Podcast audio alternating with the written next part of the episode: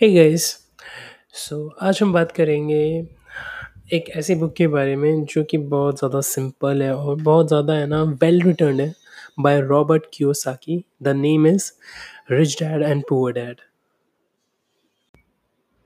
तो कहानी इसके अंदर ऐसी है कि जब रॉबर्ट कियोसाकी तब बच्चे थे तो उन्हें ना बहुत ज़्यादा क्यूरियोसिटी थी कि वो अमीर बनना चाहते थे। वो शुरू से ही है ना, कमाने का सोचते थे, वो शुरू से ही ये सोचते कि अब पैसे कहाँ से आएँगे? कहते हैं ना कि किसी चीज़ को दिल से चाहो तो पूरी कायनात तुम्हें उसे मिलवाने की साजिश करती है। तो वैसे ही था। रॉबर्ट के दिमाग में कई सारे आइडियाज़ और प्लान चलते रहते थे। जब उसकी मुलाकात अपने दोस्त से हुई, उसके उसके दोस्त के पापा से हुई, जो कि शहर के अंदर सबसे बड़े और अमीर इंसान थे वो। तो हमें उनसे सीखने को मिला कि किस तरह से है ना, वो पैसे कमाते हैं। पैसे पैसे है ना एक्टिव रूल से नहीं कमाते पैसिव रूल से कमाते हैं। पैसिवली तरीके से कमाते हैं मतलब वो एक्टिव रह के काम नहीं करते। जब वो अपने पापा से पूछते थे कि ये इतने अमीर क्यों हैं, और ये अमीर तो है ना, उसके पापा एक ही जवाब देते थे कि तुम बस अपनी पढ़ाई पे ध्यान दो। और ऐसा सभी माँ बापों के साथ होता है। सभी माँ बाप के साथ नहीं, सभी बच्चों के साथ होता है। जब मैं छोटा था तो मेरी मम्मी भी मुझे ये कहती थी, सिर्फ़ पढ़ाई पे ध्यान दे। तो भी इनसे पैसे वैसे चीज़ों में भाग और जो अमीर लोग होते हैं, वो बुरे लोग होते हैं। पता नहीं हमारे दिमाग में ऐसी क्यों बातें डाली गई। मगर ऐसा नहीं है। अमीर लोग बहुत ज़्यादा मेहनती और स्मार्ट होते हैं। वो स्मार्ट वर्क करना जानते हैं। तो ऐसे ही था कि जो रिच डैड के सॉरी जो रॉबर्ट कियोसाकी के पापा थे वो एक कॉलेज में लेक्चरर थे।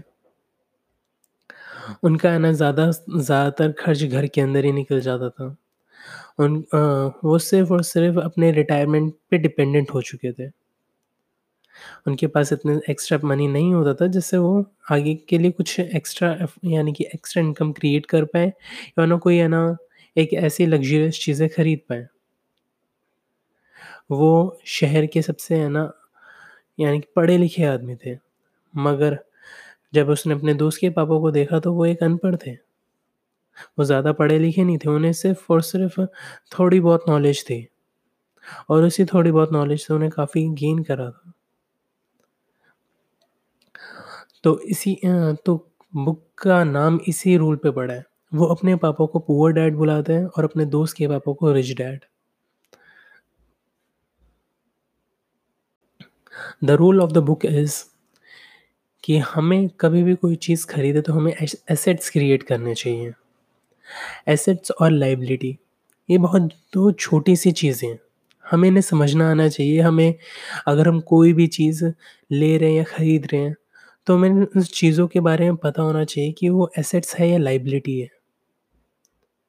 जैसे मान लीजिए अगर कोई बाइक खरीद रहे हैं, सिर्फ़ और सिर्फ़ अपने एक्सपेंसेस के लिए या वरना से नहीं सॉरी सिर्फ़ और सिर्फ़ अपने शौक के लिए, तो वो उसके लिए एक लिए लाइबिलिटी है।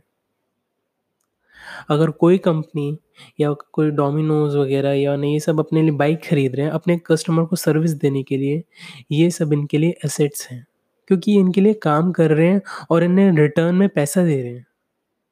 मगर अगर आप अपने लिए बाइक खरीदते हैं और सिर्फ़ अपने मौज-मस्ती के लिए ये सब चीज़ें कर रहे हैं, तो ये आपके लिए लाइबिलिटी हुई।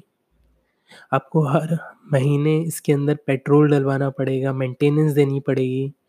तो हमें इस चीज़ों को इस चीज़ को फ़र्क इस चीज़ का फ़र्क हमें पता होना चाहिए कि क्या एसेट्स है और क्या लायबिलिटी है। और ऐसे ही एक एसेट्स का एग्ज़ाम्पल ले लेते हैं हम। अगर आप अगर आप रेंट में रह रहे हो या फिर अगर आप फिर अपना घर खरीद रहे हो, तो उसमें ये बताया गया कि रॉबर्ट कियोसाकी जो पापा न डैड थे, रॉब वो काफ़ी ज़्यादा अमीर नहीं थे, ना वो सिर्फ़ और सिर्फ़ अपने एक्टिवली इनकम पे डिपेंडेंट होते थे। मगर इसके अंदर है ना, जो उसके दोस्त के पापा हैं, वो सिर्फ़ यही बताते थे उन्हें बार-बार कि हमेशा है ना अपनी एक्टिवली इनकम पे डिपेंडेंट नहीं रहना चाहिए। कभी भी है ना इकोनॉमी एक ऐसी चीज़ है एनवायरनमेंट एक ऐसी चीज़ है कि कुछ भी बदल सकता है। जैसे कि अभी आप अभी देख सकते हैं कि अब हर कोई घर में ही बैठ के रिमोटली वर्क कर रहा है। कोई भी बाहर नहीं जा रहा। वायरस इतना ज़्यादा फैल चुकी है कि कोई बाहर ही निकलना ही नहीं चाहता। ना कंपनियाँ बुलाना चाहती, आधी से ज़्यादा जॉब्स ख़त्म हो चुकी हैं। तो ये चीज़ें हमें देखनी पड़ सकती हैं। मगर जो अमीर लोग हैं इस वक़्त वही सर्वाइव कर पा रहे होंगे, जिनके पास सेविंग्स हैं। जो एक्टिवली काम करते हैं और उसे ही खा लेते हैं, उनके पास क्या सेविंग्स होंगी और किस चीज़ से अपने सर्वाइव कर पाएँगे तो यही हमें समझने की ज़रूरत है। सेविंग्स और पैसिव इनकम में एक फ़र्क होता है कि सेविंग्स हम अगर हम सेव करते रहेंगे, करते रहेंगे डेली बेसिस पे या फिर हर मंथली सेव करेंगे, तो इन्फ्लेशन उसे है ना थोड़ा और घटा देगा। मगर पैसिव इनकम एक ऐसा रोल है कि हमारी जो सेविंग्स हैं हम उन्हें इन्वेस्ट कर देते हैं, उस पर हमें है ना सालाना या हर छः मंथ में या हर मंथ हमें रिटर्न मिलता रहता है।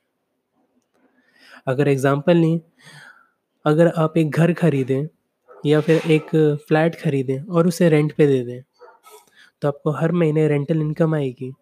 यहाँ पे आपको ज़्यादा कुछ करना नहीं पड़ रहा। ना ज़्यादा कुछ सोचना पड़ रहा है।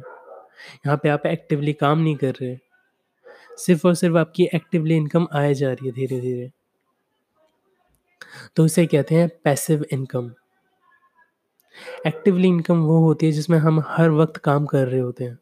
अगर हम काम करना बंद कर देंगे तो हमारी इनकम भी आना बंद हो जाएगी। तो हमें दोनों का फ़र्क पता होना चाहिए। एसेट्स और लाइबिलिटी तो रॉबर्ट कियोसाकी हमेशा यही कहते हैं कि एसेट्स बिल्ड करें।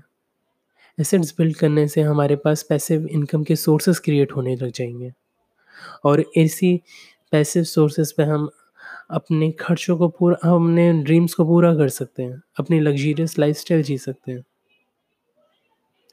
इसी के साथ इस बुक की समरी को अगर आप और सुनना चाहते हैं या देखना चाहते हैं तो प्लीज़ इस मेरे चैनल को सब्सक्राइब करें और बताएँ कि ये समरी आपको कैसी लगी। Thanks for thanks for not watching, thanks for listening.